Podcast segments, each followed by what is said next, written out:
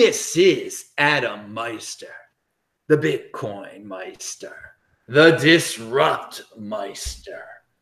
Welcome to the This Week in Bitcoin show. Today is June the 28th, 2019. Strong hand. Be a unique beast. Value your wealth in Bitcoin like these guys do. I mean, these are all hardcore Bitcoin guys I have on today. Halving hype. Oh, yeah, we got to talk about the halving a little bit too today, guys. I forgot to mention that. Unconfiscatable. One Bitcoin equals one Bitcoin offended by selling. All right.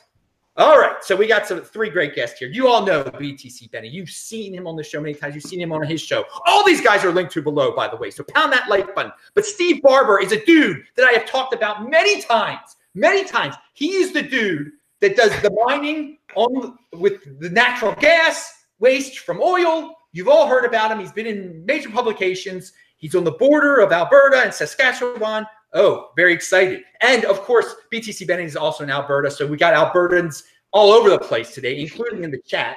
And I love Alberta. My favorite yeah. province. But then we have the legend here. You, he's so legendary, we don't even know what he really looks like. Gigi is here from Germany. He's the dude that I mean, what's 21 uh 21 lessons. You guys have read that probably. I've also talked about him on this show before. And so he's here. And so they're going to tell us, they're going to give us their thoughts on what's happened this week in Bitcoin. And BTC Benny just dropped off. Oh my, how did that happen? Wow, that was he got so excited that he pounded the like button and he dropped off. But don't worry, he will return. Well, let's. I, I, I was going to. I was to start with a for him. This is what live live TV is all about. BTC Benny, can you hear me there? I'm here. I'm here. I'm sorry. You what are you on dial up, Ben? yeah, I know. What the hell? all right. Let's let's so BTC Benny, you're gonna tell us you were in San Francisco this week, so you'll tell us all about that event in a second. Yeah. But uh, you know, th- this was a wild week. Something about the price. You know, I'm not into the price. I know that one Bitcoin equals one Bitcoin, but the price was moving up so fast that just like the old days, Coinbase shut down suddenly. What do you what do you think about that, man? What do you think about this week? Uh, I mean, it was very so. Everybody there at the conference in San Francisco, when it went down, uh, they were like, "Well, of course it did. Of course it did." um, uh, it's, you know, it's very reminiscent of 2017. Um, and you know it's it's nice to see that nothing has changed you know still no batch transactions still no ability to keep up with just regular bitcoin demand. Uh, so i don't know it was pretty par for the course i guess. Um, but uh, i don't know coinbase is down bitcoin never goes down. I i was very excited when i heard this in fact. I mean i think it is a bull sign there I mean, yeah. it, it, so much people wanted to buy Bitcoin that it just it broke Coinbase again. So, just delete Coinbase already, guys. oh, okay. yeah, I second that. Delete Coinbase. Yeah, I made a video on that. You can watch it if you need the reasons. all right, Steve. So, I mean, were you excited when you heard about Coinbase going down? What are your thoughts? Uh, I saw it on the Twitter feed, and I just think I had a little laugh and just moved on. Uh, I don't use Coinbase, but it's sort of sad for uh, one of the biggest. It, it, might be the biggest platform for trading Bitcoin or for the on ramp for Bitcoin, and it can't handle like a micro pump. I mean, it's pretty sad. Um, yeah.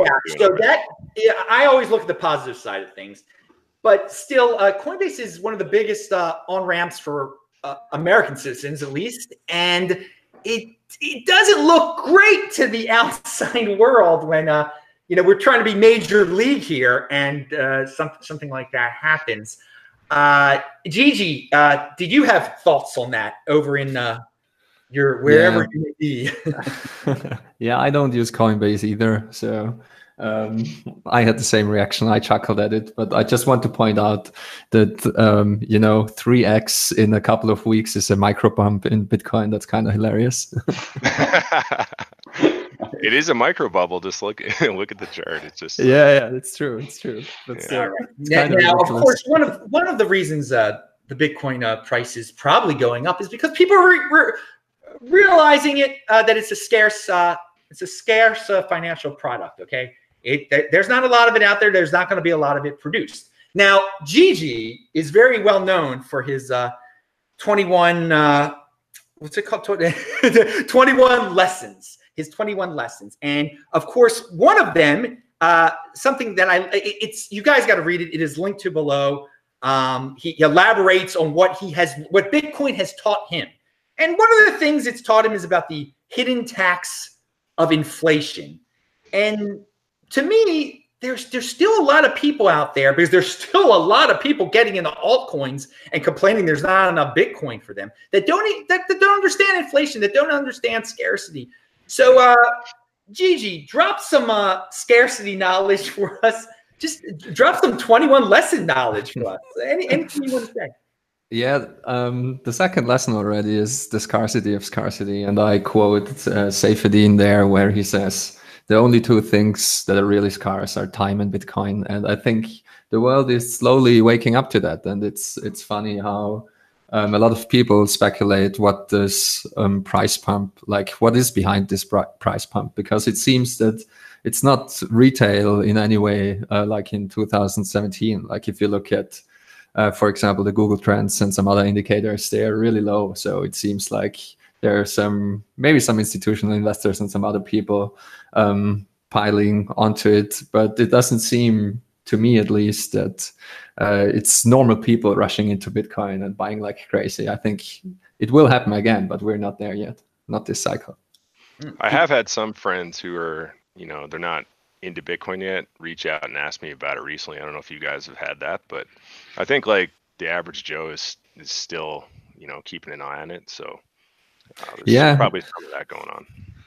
Yeah, a little bit, I think, but it, I, I I don't think it it compares to the no. to this, uh, 2017. No, uh, run. Yeah, my sister hasn't called me yet asking yeah. me to buy for her, so we're not yet there. my, my sister actually at the very bottom uh, in like December when she was home for Christmas, she I was talking to her about it, and she's like, "Yeah, you know, like I'll put in five hundred bucks." And I called her up like a few days ago. I was like, "Yo, you've got like twelve hundred, thirteen hundred dollars now." She's like, "What? Are you serious?" nice. well, yeah, FOMO has not reached 2017 proportions yet, but there it, it, it's coming out a little bit. There's a little bit of, and again, there had to be some sort of FOMO to break Coinbase. I should hope so at least. I, I, I, or were they just manipulating things like they seem to do in the past?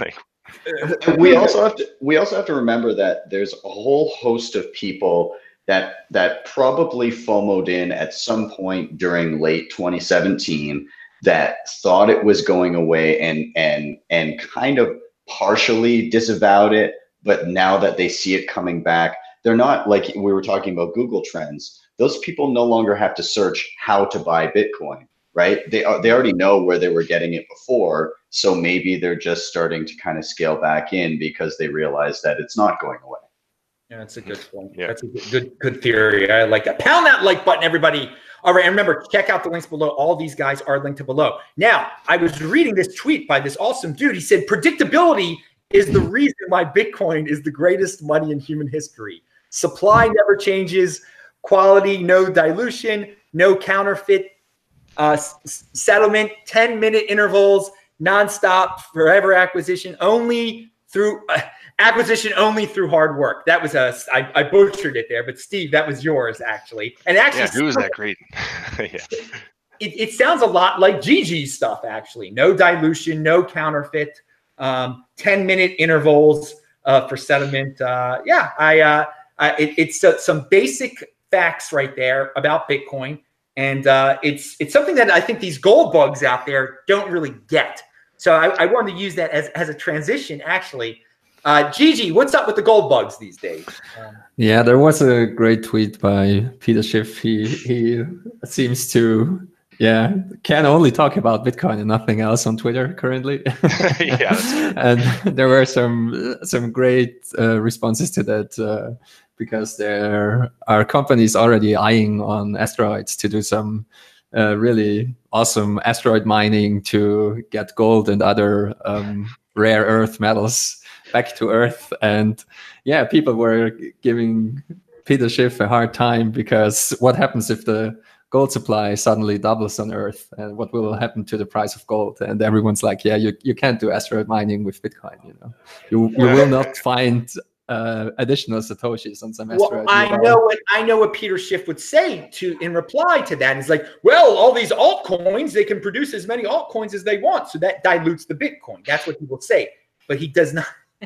yeah, we can we can also create uh, more alloys and uh, use other metals. So yeah, the problem, the like, same argument. I just find the problem with gold. Like I, I was sort of wanting to get into gold before I learned about Bitcoin in like 2016 but like now that I've learned more about both, I think the problem with gold is that it's all held by like central banks and the state, like governments. The yeah, running a gold full node is really expensive. yeah. And no, like there's like I don't know about you guys. Maybe you guys have a little bit of gold jewelry or something, but I have like one little gold coin.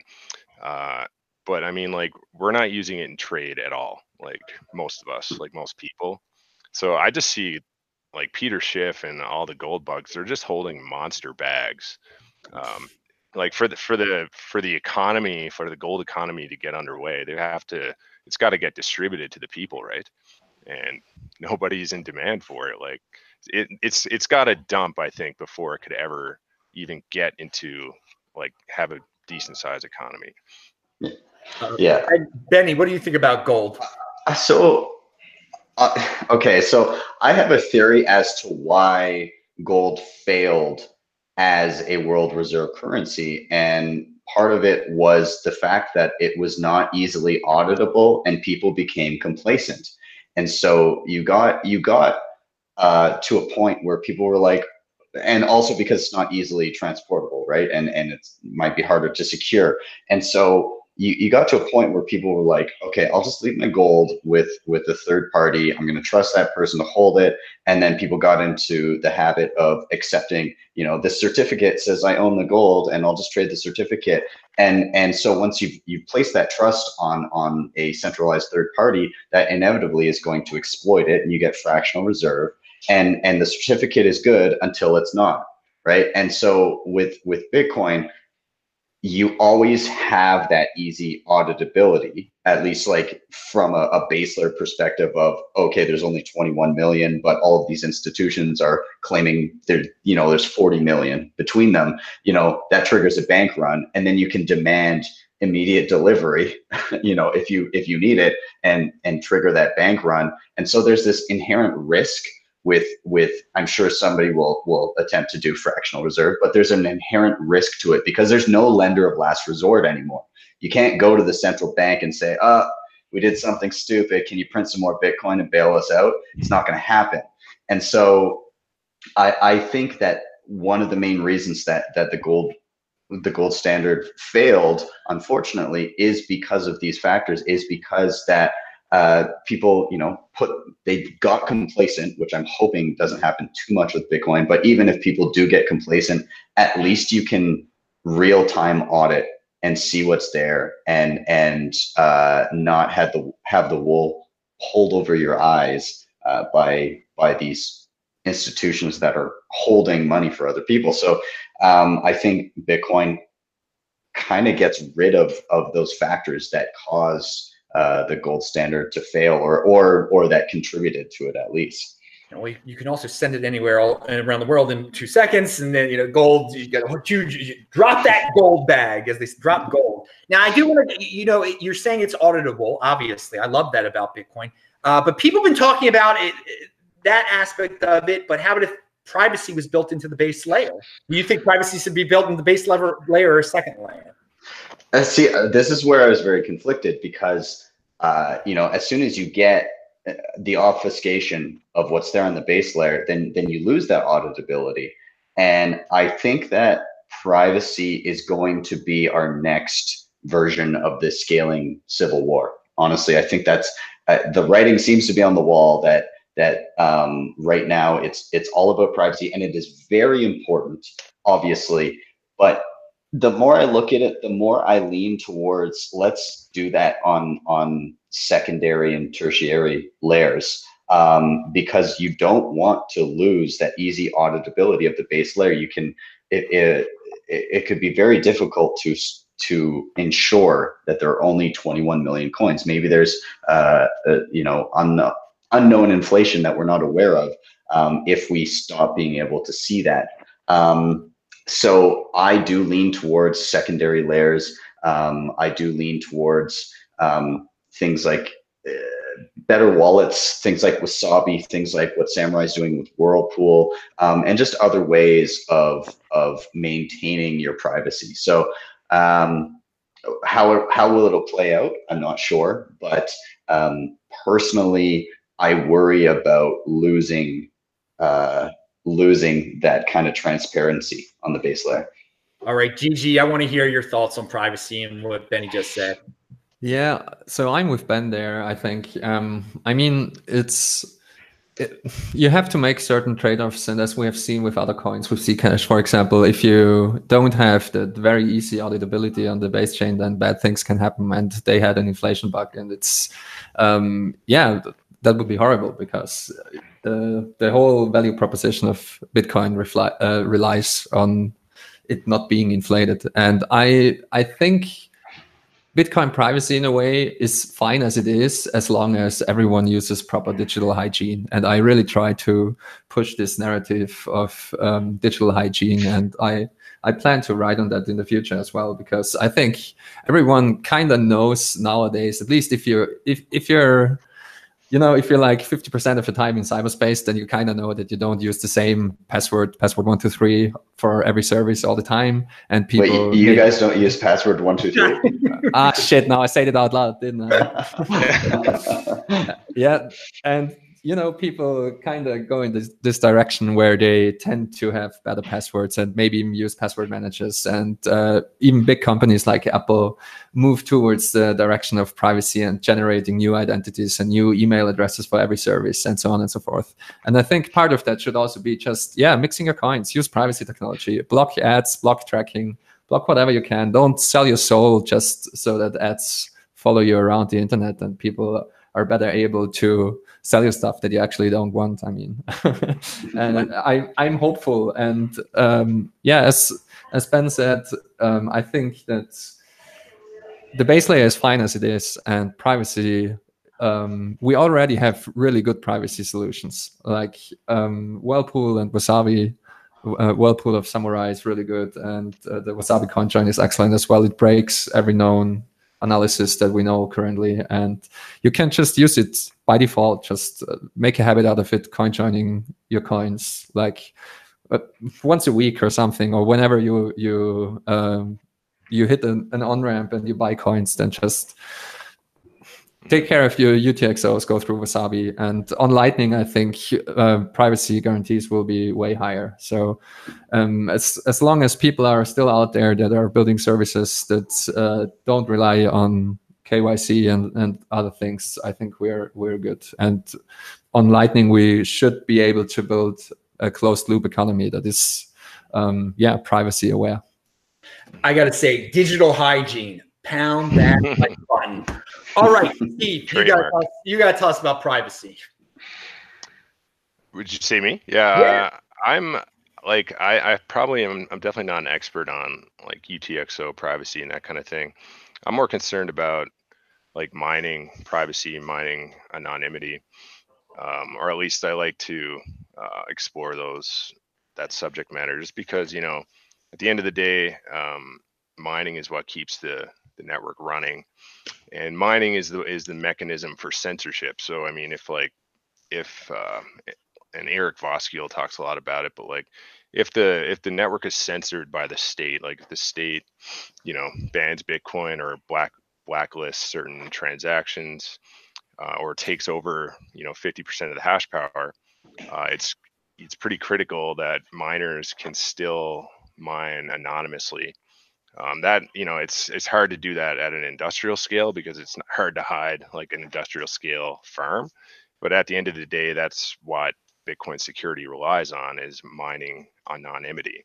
So you know like when it comes to uh, you know protocol changes such as like block size increases and that kind of thing which increases the resource cost to run a node and a mining node um, that usually I'm I'm not really interested in that because it it can um, impact mining anonymity. So, um, yeah, I mean that's basically what you guys were talking about with like coin joins and stuff. I haven't actually used uh, Wasabi yet, or uh, I do have Samurai Wallet, but I haven't used their Whirlpool.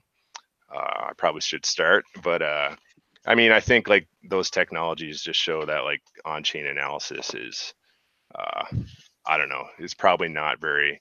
I don't know if like if that kind of thing could be upheld in in the court. Like it seems like it's uh, it's flawed. Like on-chain analysis is flawed, and these systems uh, make it that way. So, but yeah, I mean, mixing and all that stuff is probably something we should be doing more often.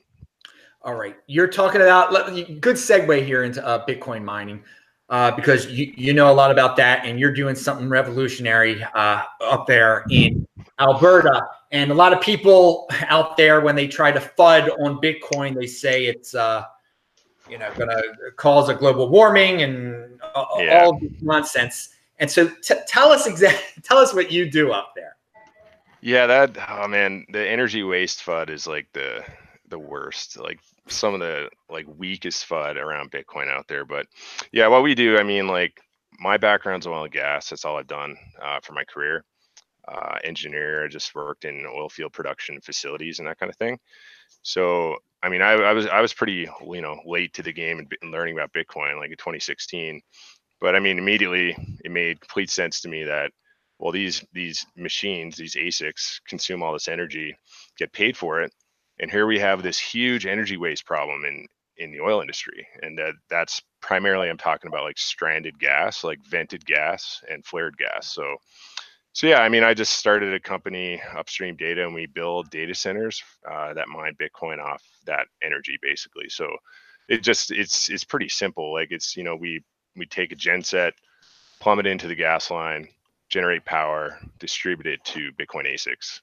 Uh, pretty pretty basic stuff actually. It's not rocket science, but there it was. I was surprised to see when I started that I like I hadn't found anybody talking about it and I mean, especially with Bitcoin miners, like everyone's chasing cheap energy.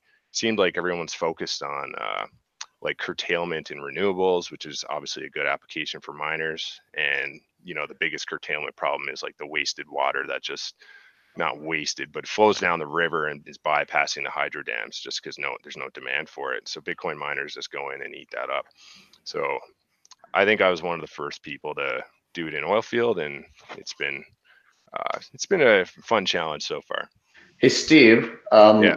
I know some people outside of Alberta, they're just not familiar with what the deal is with stranded energy when you say that, like, um, when it comes to like natural gas and and why why it's stranded and and yeah. why why you can't just you know ship it or whatever. Um, and I know we talked a, a, bit about like methane venting and stuff yeah. like that, and like carbon credits and and can you just touch a little bit about like what why the energy is stranded and why it doesn't make sense to use it um, as is? Yeah, I mean, it comes down to first and foremost gas price. So in Texas right now, and actually in parts of Alberta, um, where they're where they're uh, mainly in these areas where they're using these newer completions technologies like fracking. Uh, they go in in these tight oil reservoirs, frack it, they make a ton of gas with the oil. Okay, so every time you produce oil, you're producing gas with it as a byproduct, like it's in solution, right? So with all this new technology accessing this unconventional oil, especially in these areas like the Permian, where, where they're going really strong down there, the gas prices have actually gone negative. So the producer has to pay someone to take their gas away. They're not even getting paid for their gas. So imagine if you're a producer and you're producing oil and you got this byproduct that is negative value, and you're looking at your prospect is to build a pipeline to you like you're paying for the pipeline to get someone else to pay someone else to take it. It makes no sense. So a lot of these guys will just flare it. Uh, flaring it obviously is just burning it out of a stack, right? As you, as we've all seen. But aside from flaring, there's also venting. Uh, venting is more much more tightly regulated and you don't see vent volumes as high as flare volumes because usually when you start to vent a lot of gas, you, you you're supposed to burn it. But venting is effectively it's happening all over Alberta. Um, basically, every oil and gas facility has some amount of vent rate. If it's only a trickle coming out of like instrumentation or if it's uh, a lot coming straight out of a pipe. I wrote a, a, little blog post. I have a video showing you what venting is if you just go on the website. Um, but uh, so vent, so venting is what like I primarily target, and that's because it is a uh, it's a liability basically. If you're already flaring gas, then you don't have to um, do anything else. You're already disposing of it properly. But when you're venting, um, usually there's regulatory incentives or um, penalties that come into place over that. So in Alberta, for in, uh, in particular, and Saskatchewan, because I service both provinces, uh, there's significant penalties if you're venting over a certain amount, and it's only getting worse. And then there's the whole carbon tax aspect because you know venting gas is much worse than flaring in terms of greenhouse gas emissions. So there's a higher carbon penalty on that, right? Mm-hmm. So hopefully I explained that, but it, it comes down to the fact that the gas is worthless, so no one has any incentive to conserve it to like send it to the market. But if you take that gas, generate electricity, and mine Bitcoin, you know, Bitcoin is like an arbitrage mechanism, right, for energy. It just gives all energy the same value, right? Yeah. So the the value you get from that gas is anywhere between 10 and 20x what you would selling it down a pipeline. So that's that's what the business model. I, I generate Bitcoin for the producers, basically. This guy, my dog is, my dog is going crazy. he's happy because he wants more Bitcoin. Pound that like button. You're in motion that you came up with this idea. Nobody else came up with this darn idea. This is this is great. And no, it's not destroying. You're, you're saving the environment here. Uh, by the way, Gigi, yeah. do you have any questions for Steve or anything like that? I didn't want to leave you out. I just wondered, uh, when did you start with that? Like, uh, how long are you doing this now? Uh, I had the concept in, uh, it was sort of like late summer 2016. That was like right when I learned about Bitcoin, but I got the first data center running, like actually up and running and mining in sep- late September 2017. Uh, took me about, I mean, I got serious about it in the start of 2017, then I designed it and built it and had it running. It took a bit, like just to get, you know, just to get a producer to get on board with Bitcoin mining, because some of the reactions I get when I talk to these guys, like I was out installing a, a skid on a, I won't name the producer, pretty big producer site. They're on board, like their management's on board, but their their field guys was like, he came up to me, and he's like, he's like, uh, what do you say? He said, I know this is a Bitcoin mining data center. Explain to me in two minutes why this isn't a big scam.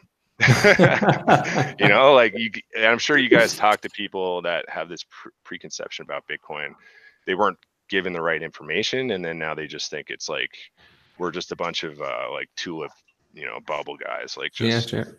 So, I, I think that's uh, perfectly understandable. I mean, especially if you're more uh, down to earth guy, you know, and uh, a field technician technician at a uh, an oil, oil field or a gas site then yeah. I, I mean it's perfectly understandable. This this all of this is kind of hard to understand if you're especially if you're not in tech and, and have no background in Austrian economics. Oh yeah, no. And earlier, you know, we were talking about you know inflation and dilution of uh, you know fiat currency. Like, uh, you know, one of the things I said to him was like, you know, I can't really explain tell you why you should value it, but I value it because I don't like the fact that you know my my Canadian dollars are being diluted and the people that are diluting it aren't working for it. And he just stared at me blankly. Like he has no problem he had no problem with inflation right? Like it's just yeah. oh it's just part of part of money. It's like no, yeah I, I think i think a lot of people uh, don't really grasp it and don't really understand it or believe it. Like i talk to quote unquote regular people pretty much all the time because they ask me what i do and i'm like yeah i'm i'm basically into privacy and security stuff and uh, in this thing called bitcoin and most of them now have heard of it but if you if you just tell them that you know this thing it works a little bit differently and you just you can't print money like the governments do and they're like what? The governments can print print money? So it's it's it's really funny to see how deep the uh, financial ignorance goes sometimes. And I'll, I'll be I, right back. I'm just gonna get my dog out of here. Yeah, sure. All right.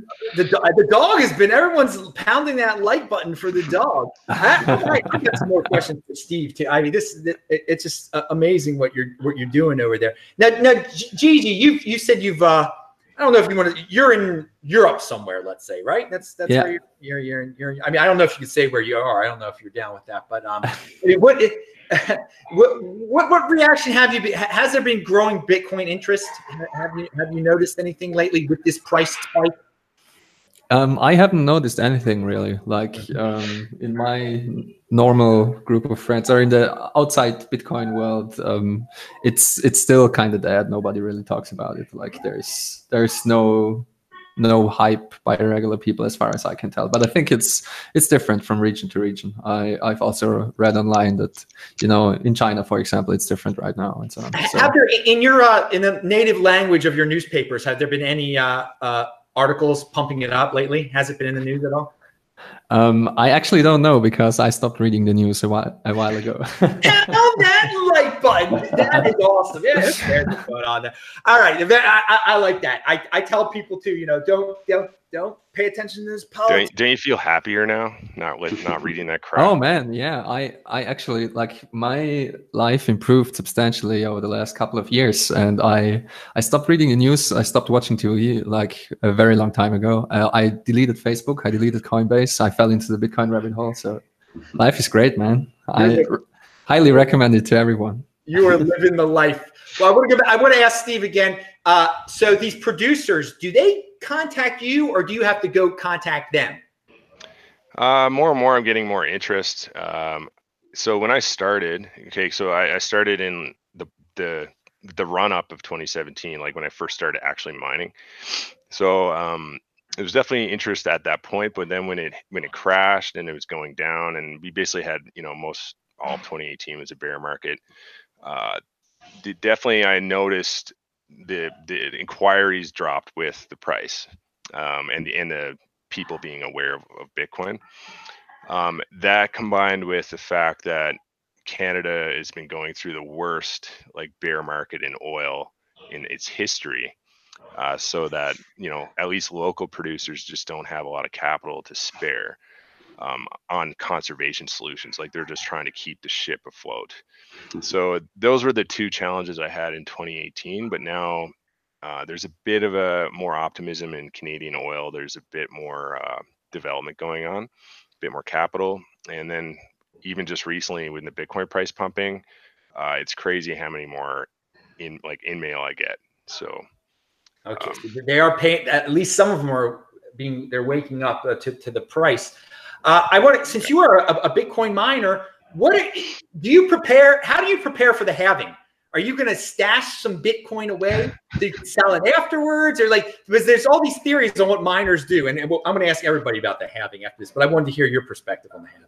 I don't even think about it. Like, uh, so I wasn't mining during the last halving, so that that is one thing. But honestly, like at the end of the day, uh, if difficulty is to the point and the price is to the point where, let's say, I'm not making money, I would just shut you know machines down.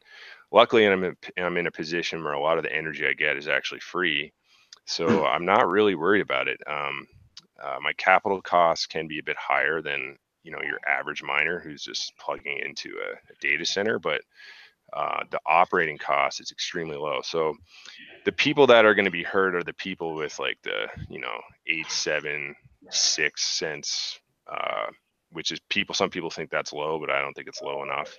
They're going to be the ones having to shut their machines in. So I'll just keep mining. It'll be all good. All right, Don't worry about it. Gigi, that's I, I'd like to hear that. Gigi, what's your Austrian economics perspective on this upcoming halving? Has the halving hype started? Do people even know about it in our space? I just I just want to point out that free energy and using it for mining is awesome. Like that's hard to beat. Yeah.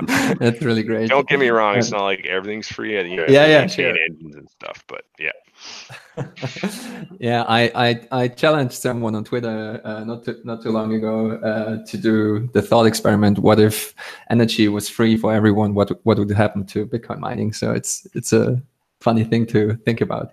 But Mhm. um, in regards to the halving, yeah, I don't know. Uh, some people say you know like people are more aware of the halvings now, so it's kind of priced in, and some p- people try to explain um, this micro bubble in a way as a as front running the halving.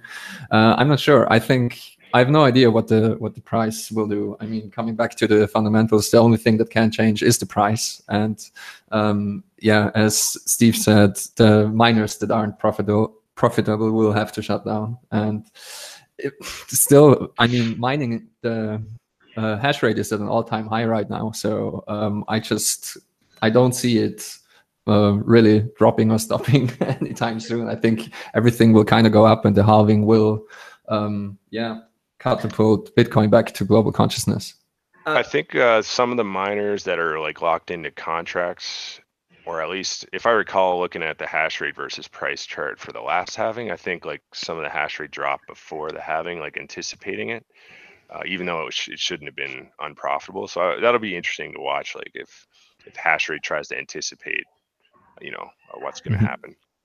Benny, is is the halving priced in? Your thoughts on the halving? Um, I, th- I think people always think the halving is priced in, but uh, I don't I don't I don't think so because you don't actually really feel the the pinch of the scarcity until like well after the halving. Because I mean, when you think about it, like at the exact moment of the halving, all all bitcoin that already exists is, is still out there. And so people that are wanting to trade and sell are already still trading and selling. And it's just that every 10 minutes the additional coins being created. So like in ne- next year you know six and a quarter coins every 10 minutes will will no longer be on the table which initially isn't much but you know you wait a few months you wait a year and then people really feel that pinch because right now the, the market is willing to absorb all of those new coins 12 and a half coins every 10 minutes at its current price. Um, and so I, th- I think that it's going to you know I, I, I wouldn't be surprised to to see things go crazy. I, I was surprised this year. I honestly thought it was going to be pretty boring. Thought it was going to be like a repeat of like 2015 where it was a lot of sideways nothingness um, before we started to see some positivity again. And man, was I blown away by the first half of 2019. Um, so, so really, I, I don't really know what to expect leading up to the halving. I don't think the halving itself, right at that time, will do much. Um, but I think obviously long term afterwards, in the in the months and maybe year um, following it, we're going to start to see another round of of FOMO as people realize it's really tough to get their hands on it. Yeah, I I, think uh, I don't think I've mentioned this on my show many times. I don't think it's priced in at all, and I don't because the, most people in the market have no idea what what it is. the, the media has started mentioning it though last few weeks, I guess, as as we've had this uh, price spike. So. Uh, I, I, I love the halving hype. I love when people start to talk about it uh, because it will create FOMO and it will just create awareness and that this thing is scarce and it's going to become scarcer and uh, it'll get the right people into the space. I, I hope. I hope there's another uh, segment on the news next for next halving. I, I remember one last year, or sorry, not last year, but like in 2016 when the halving was happening, and uh, people were getting excited about it and, and it got mentioned in the news. And the anchor was interviewing somebody and he just he just couldn't grasp it. And he said something like he compared it to potato chips. He's like it's like i have a potato chip and now i have two potato chips. It's stupid. Why is it like, it was it, no, I have half a potato chip dude. Yeah. he just he just did not get it. And it was so hilarious to watch. But i i if if anybody watching this has that clip please tweet it to me so I can share it again for next year. Yes, potato chip man. I, I want to see. And again, their tw- Twitters are linked below. I am TechBalt, T E C H B A L T on Twitter. I've been tweeting out all sorts of flashback videos of mine from 2013, 14, and 15 uh, when Bitcoin was a lot cheaper in terms of fiat. And uh, you can see uh, I was I said the same things then that I'm, I'm still saying today. Strong hand, people. Keep that strong hand. Now I want to I want to go back to Steve for a second. Um, you you have a new product that, that's coming out, or uh, t- tell us about that. Yeah, I mean, uh, I, I just sent some info out today. I've been trying to get this information released for a while. I haven't put on the website yet, but I will um, pretty quick.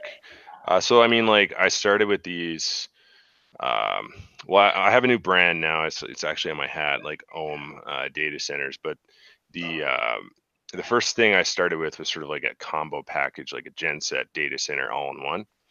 And I find like um, a lot of a lot of oil companies, even though they have a lot of money, they they're very you know, like I said, cautious on where they invest.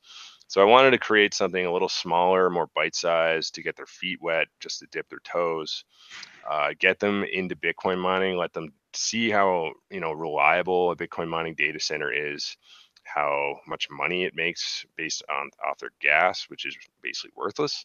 So this is a it's a I don't have anything I can show you right here, but uh, it'll be up shortly. And if you follow me on Twitter, you'll see it shortly.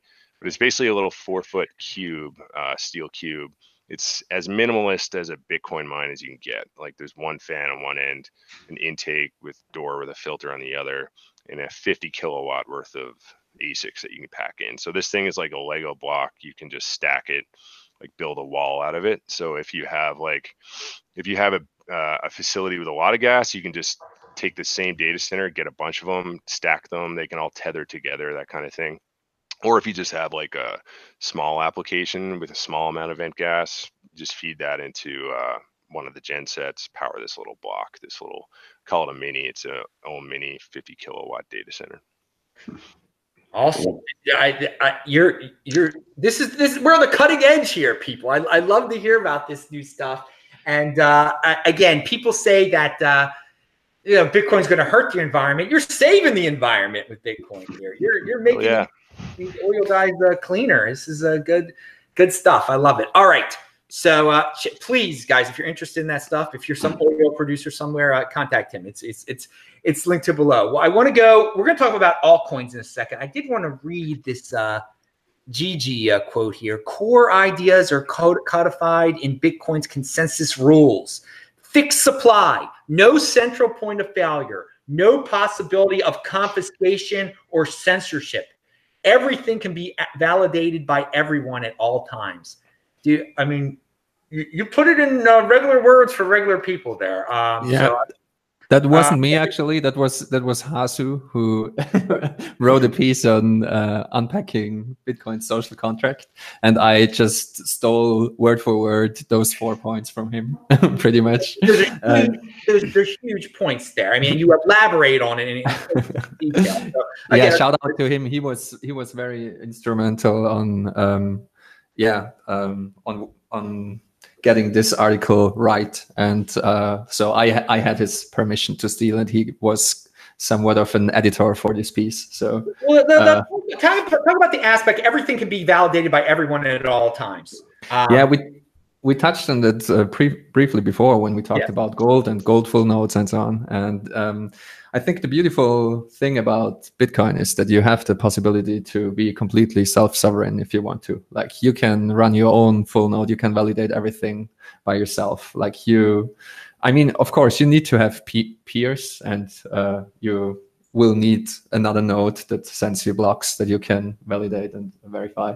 But still, you can mine yourself. You can run your own node. You can even, you know, now run your own Lightning node. You can um, connect your mobile wallets to your own nodes. You can be completely self-sufficient in a way, and I think that's a very healthy direction. Also, um, uh, if you also if you look outside of Bitcoin, where things are moving towards, like you have a small box at home, like like the like the small box you just described, uh, but it's not uh, burning up gas. It's sitting in your living room or something, and you have all your your data on it and you have your Bitcoin full node on it and uh, you run a Tor node, for example, on it and so on and so forth. And I think, um, yeah, that's that's what makes this whole thing unique as well, because the the thing is, Bitcoin is fine as it is now. And if you don't agree with a future change, then just don't upgrade. Nobody will force you to upgrade. You you are you are the master. You know. I mean, I don't have to to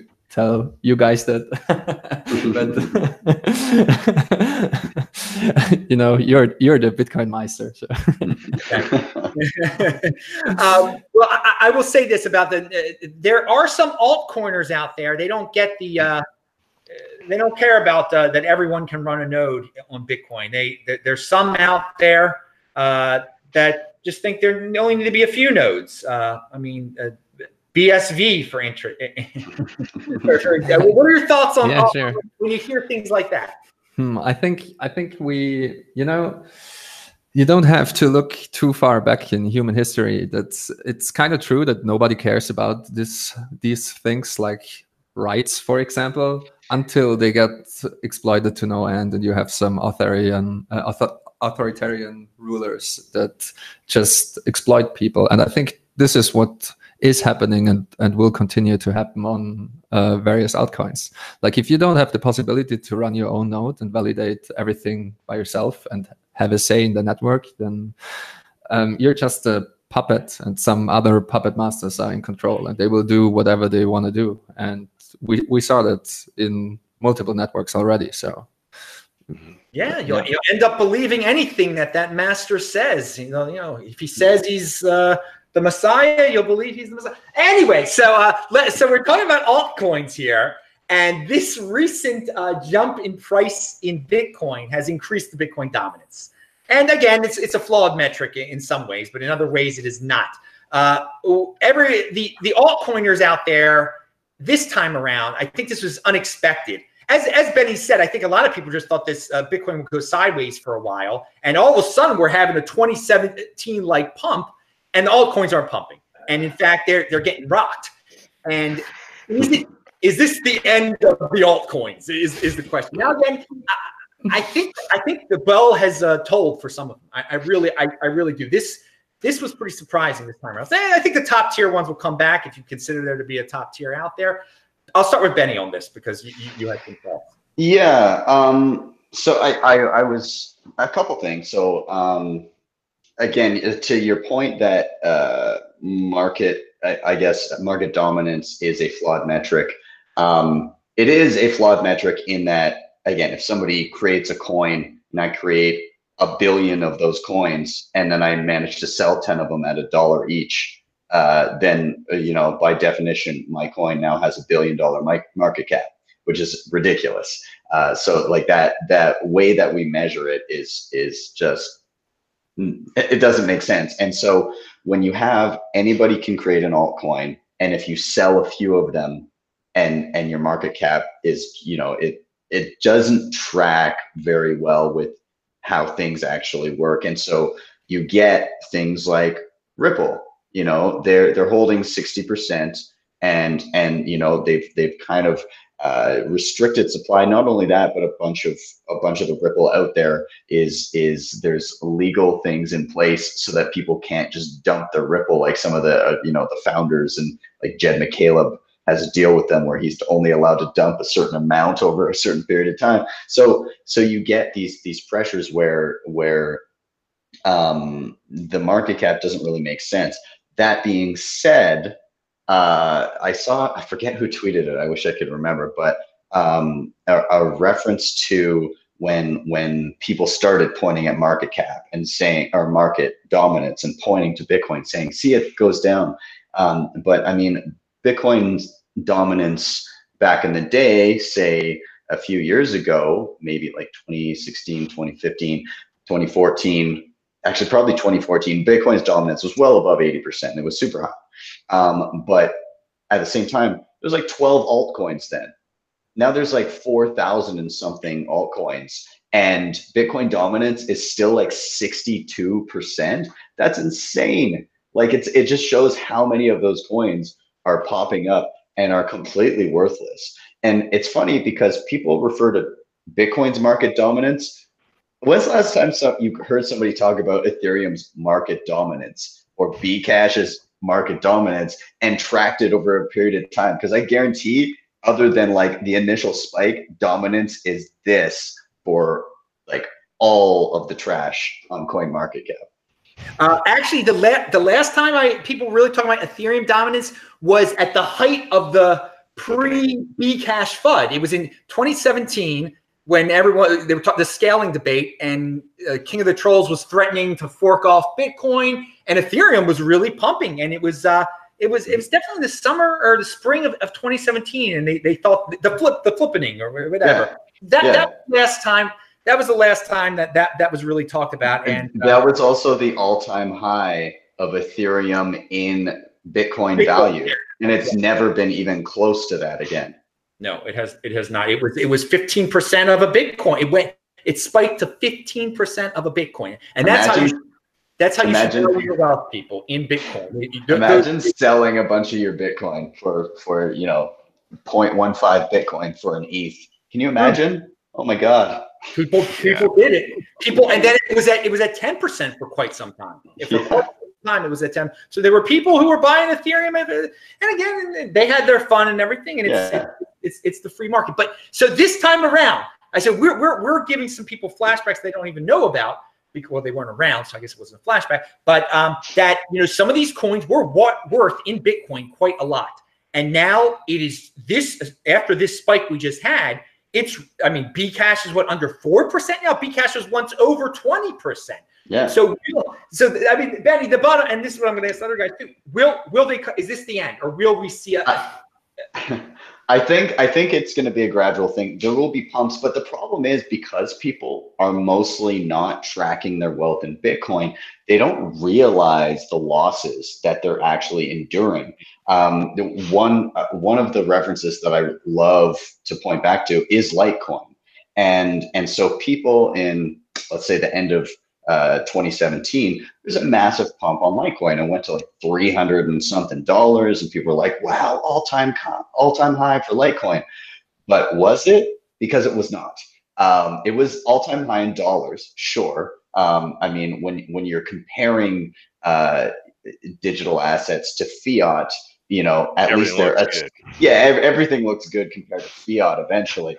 But uh, but you know, if you actually looked at the value of Litecoin versus Bitcoin, um, the pump in 2013 was actually twice as high. So when Litecoin got to like whatever it was, 40 bucks or something, it was like almost 5% of a Bitcoin. When Litecoin got to like 350 bucks, it was like two and a half percent of a Bitcoin. And even with the craziness of earlier this year, it didn't even quite make 2% of a Bitcoin, and now it's at like 1% of a Bitcoin. So it's like this sure, you see spikes, but who is timing those? Nobody. Nobody's really timing those unless you're incredibly lucky. And the rest of the time, you're just losing sats. And so I think this is going to be, and not only that, but people are getting tricked by imagine being a person who dumped all your Bitcoin because you thought Bcash was the real Bitcoin and then dumping all your Bcash because you thought BSV was the real Bcash, and then going, oh no, actually Bcash is the real Bcash, and going back and dumping your BSV. Like imagine that progression and how angry and broken inside you must be. oh my God. There are people. There are people who did that. Went from. I can't believe that such people exist. I know of. I'm not going to name his name. Who went from Bitcoin to Bcash to BSV. It's uh, absolutely ridiculous. Uh, Steve, what, what are your thoughts on the altcoins? Are they dead? Uh, I won't say they're dead. I think, uh, and I don't think they'll ever die. I think there will always be meme coins. Um, I think like the where where I, I think what they need right now is Bitcoin to pump. That's their only chance. I think if I'm sort of I'm not really in the bull market mode yet. I know a lot of people are. I think we're in like a micro bubble and we're going to continue maybe going sideways for a bit. And if I'm right, I think these altcoins are going to see much, like much more red. Much I don't think they have any chance of pumping unless Bitcoin is getting a lot of interest. Uh, I mean, we've talked about Ethereum's value.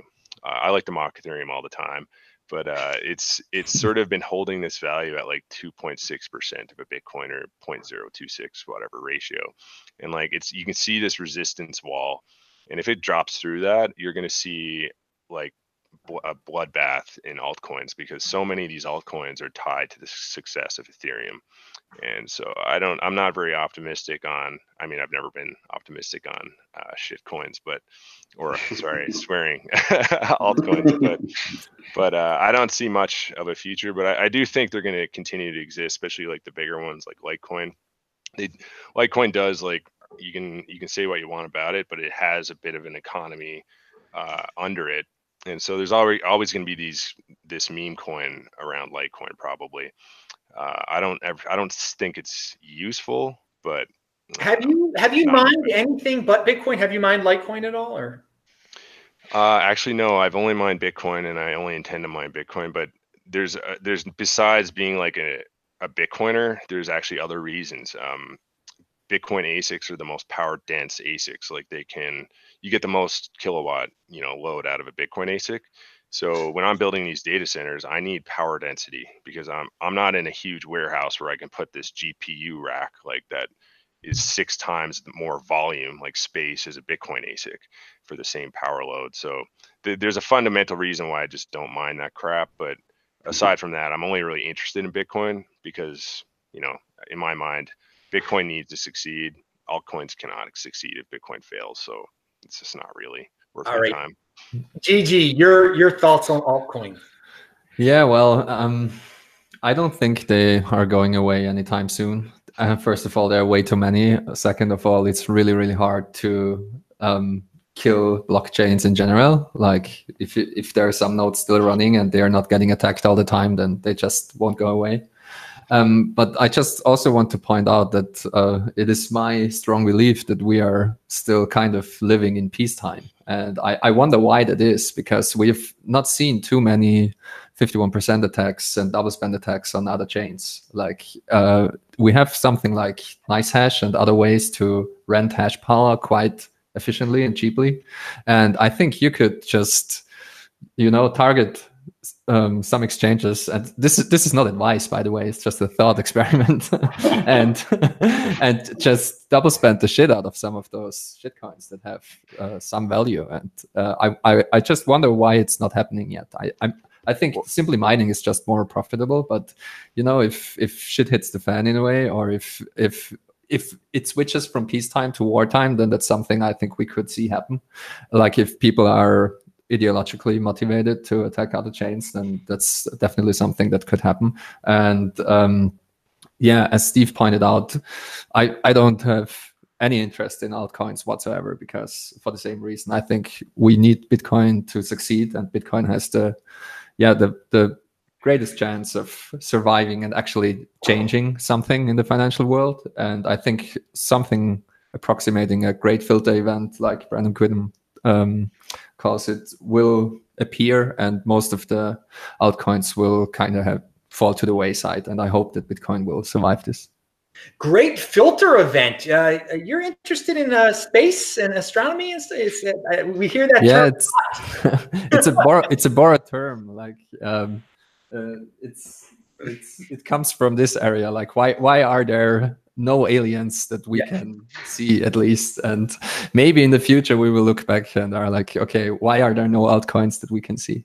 I love i love the th- great great filter theory. I think it's fantastic. Yeah we, there might be some huge event that we cannot even fathom right now that'll get rid of a of altcoins. Very interesting. I mean, but people try to explain why are they? Why don't we see any aliens? Well, maybe there's some big event that's coming up for humanity that we can't even picture that'll get rid of us. God forbid. God forbid. All right. What's, so, what's for sure though to to uh, to round this up. Um, again, I think altcoins are kind of here to stay. But what's what what I'm certain about is that scams are here to stay, and most of the altcoins and most of the ICOs were just outright scams. I mean, there were some projects that really thought that they were doing something useful, but like 99.9% of the coins listed on CoinMarketCap are simply scams. And this won't go away. Like we've seen now from ICOs going uh, to initial exchange offer- offerings like IEOs, and I, I, have no idea what the scammers will come up with, but uh, I'm I'm afraid it will get even worse in the next hype cycle. I think it'll involve switching out the middle letter again yeah. I whatever. Oh, good point. Because I mean, there's no difference between ICO and IEO except it's I I, I think it's ridiculous. I always say EIEIO, but it's it's. but I mean, people fall for it. People are like, "Yeah, man, I'm getting the hottest IEO now." I mean, like, yeah, get rich quick. Doing, Soon it'll just be IOU. Tell that like, but I love it. All right, all right. There was a question for Steve here look into a possible mining operation with the now defunct Philadelphia Energy Solutions facility. They need money and are looking for options to unload this 1,400 acre plant. Have you ever have you heard anything about that, Steve? Uh, I mean, you're in, in, the energy field. That's that's really taking it to another level there um, because I guess they're not producing a darn thing. It's just going to be a big empty facility. That would one, be th- one thing I'll recommend, like you, t- this guy's talking about is some facility. Sounds like maybe it's for sale or like they're trying to fill it up. Like I would never invest in a stationary, like a brick and mortar Bitcoin farm. Uh, there's a lot of reasons why, but I mean, you see it. You see like I don't know where was it in Wenatchee, uh, where was that Washington or something. There's there's several places now like Quebec where like the utilities commission, like whoever's regulating the utilities, says, you know, okay, jack the Bitcoin miner prices, like they're overloading the network. The last place you want to be is stuck in a brick and mortar facility. So that's why if that guy's just asking for advice on like if he should buy that or something, I would say no. Just do portable data centers. If someone tries to jack your power, get out. Like, yeah. I'll always be in motion. Yeah, don't tie yourself. To, I like that. I like that's the way I live my life. If uh, things got bad for me in the United States, I would just move to another country. I mean, you got to be, mm-hmm. you got to be able to just don't plant yourself in place. Yeah, a, a, Bitcoin miner, you shouldn't be paying lease costs like land land costs. Like that's ridiculous. All right, now let's, uh, Benny, tell us what happened in San Francisco over the last few days. San Francisco was awesome. I've got to, I've got to tip my imaginary hat to the Bitcoin 2019 guys. That was a solid, solid time the quality of people at the event was were just amazing. We I got to have her. oh man, yeah, yeah. It was great. It was really cool. I got to meet a lot of people that I hadn't met before. Um, so I was down with Francis Pouliot. Uh, myself and him were there. Uh, I guess representing Bull Bitcoin. Um, and uh, yeah, he did a panel on scaling with uh, Dan Held and uh, Aaron Van Wirdum and uh, Eric Lombrozo. Uh, and then there was lots of great talks. Um, there was uh, Edward Snowden. He was talking on privacy. That was amazing. Also, he dropped the bomb at the end of his, his like mic drop moment at the end of his talk was that the servers that he had to buy in order to leak the information on on basically all of the the surveillance being done by the NSA. Those servers were paid for with Bitcoin. So yeah, I just I it was really cool, and people got pretty excited about that. Um, not to mention the fact that the price was skyrocketing during the event just kind of added to the euphoria. Um, and and yeah, it was it was just an all around pretty great event. And and the few kind of scammier elements that that kind of showed up did not land well. So like there's the guy up there from Celsius Network and he was trying I, I don't know there's a token involved so anyways people were not having it and like all his jokes was falling flat and and he was you could tell he was like visibly uncomfortable as he was trying to get through his presentation um, uh, it was interesting watching the post-mortem on segwit 2x with Eric Lombrozo and uh, and Eric Voorhees, and it was mm, yeah, I, I it was it was interesting to watch Eric Voorhees. You know, he he got pretty close to saying, "Okay, we were wrong," but not entirely. Uh, but he did kind of allude to so near the end of the talk, um, you know, what would you do differently? And and he kind of said like, listen, like as it got close to the end, the 2x part of SegWit 2x was never intended to be a chain split. And so as we came to the realization that there was so much pushback that it was literally going to cause a chain split, that's when we just we realized we couldn't go through with it. And that was the email that they sent out to to call it off like 24 hours prior. Um, yeah so so there was a lot of interesting stuff. There's great people that i i got a book there's a fiction book on satoshi's fortune uh, that i picked up. That was really good. They were selling ledgers for 15 bucks a pop. Um, and yeah i know i grabbed five. Who, who, was who was selling them? I mean, the, the conference. They literally had stacks of them. Not only that, but if you went to like the the vendor booths and just like chatted to them, they'd give you a little a little ticket. And if you got three tickets on the first day, just going to three booths to chat to people, that would get you a free ledger. And so there were guys running around with like pocket full of tickets, getting like 10 ledgers at a time. It was unreal. Yeah. Oh, what, do, do, you remember the name of the book? Like I'd be interested in getting the oh, yeah, fiction yeah. book. Yeah, the book is called Satoshi's Fortune. Ah, Um, awesome. Yeah, it's it's literally just like a, a fiction book around. Uh, uh, there's a character that seems to be like the equivalent of Andreas Antonopoulos, but it's all very like, oh, we're trying to outrun the cabal, and they're trying to come down on us in the early days of Bitcoin, and like it's it's you know it's meant to be like an entertainment kind of fun book of like people hiding hiding from uh, big governments that's trying to shut them down. So it's it's it's fun so far. Cool. Well, it sounds like a, a great time if they're giving away free ledgers. I like to. Uh, hey guys, remember store your bit, control your own private key, Trezor ledger, whatever you got to put it on. Coldcard wallet, Yeah, th- that of course, repping Canada. Canada, of course. We were hanging with him uh, a year ago now, or a little. Anyway, so let's. uh We're we're at the end of the show. I want everyone to give. uh I think Ben, do you have any? Uh, I since you're just speaking now, any other conclusionary uh, remarks? Anything you want to add?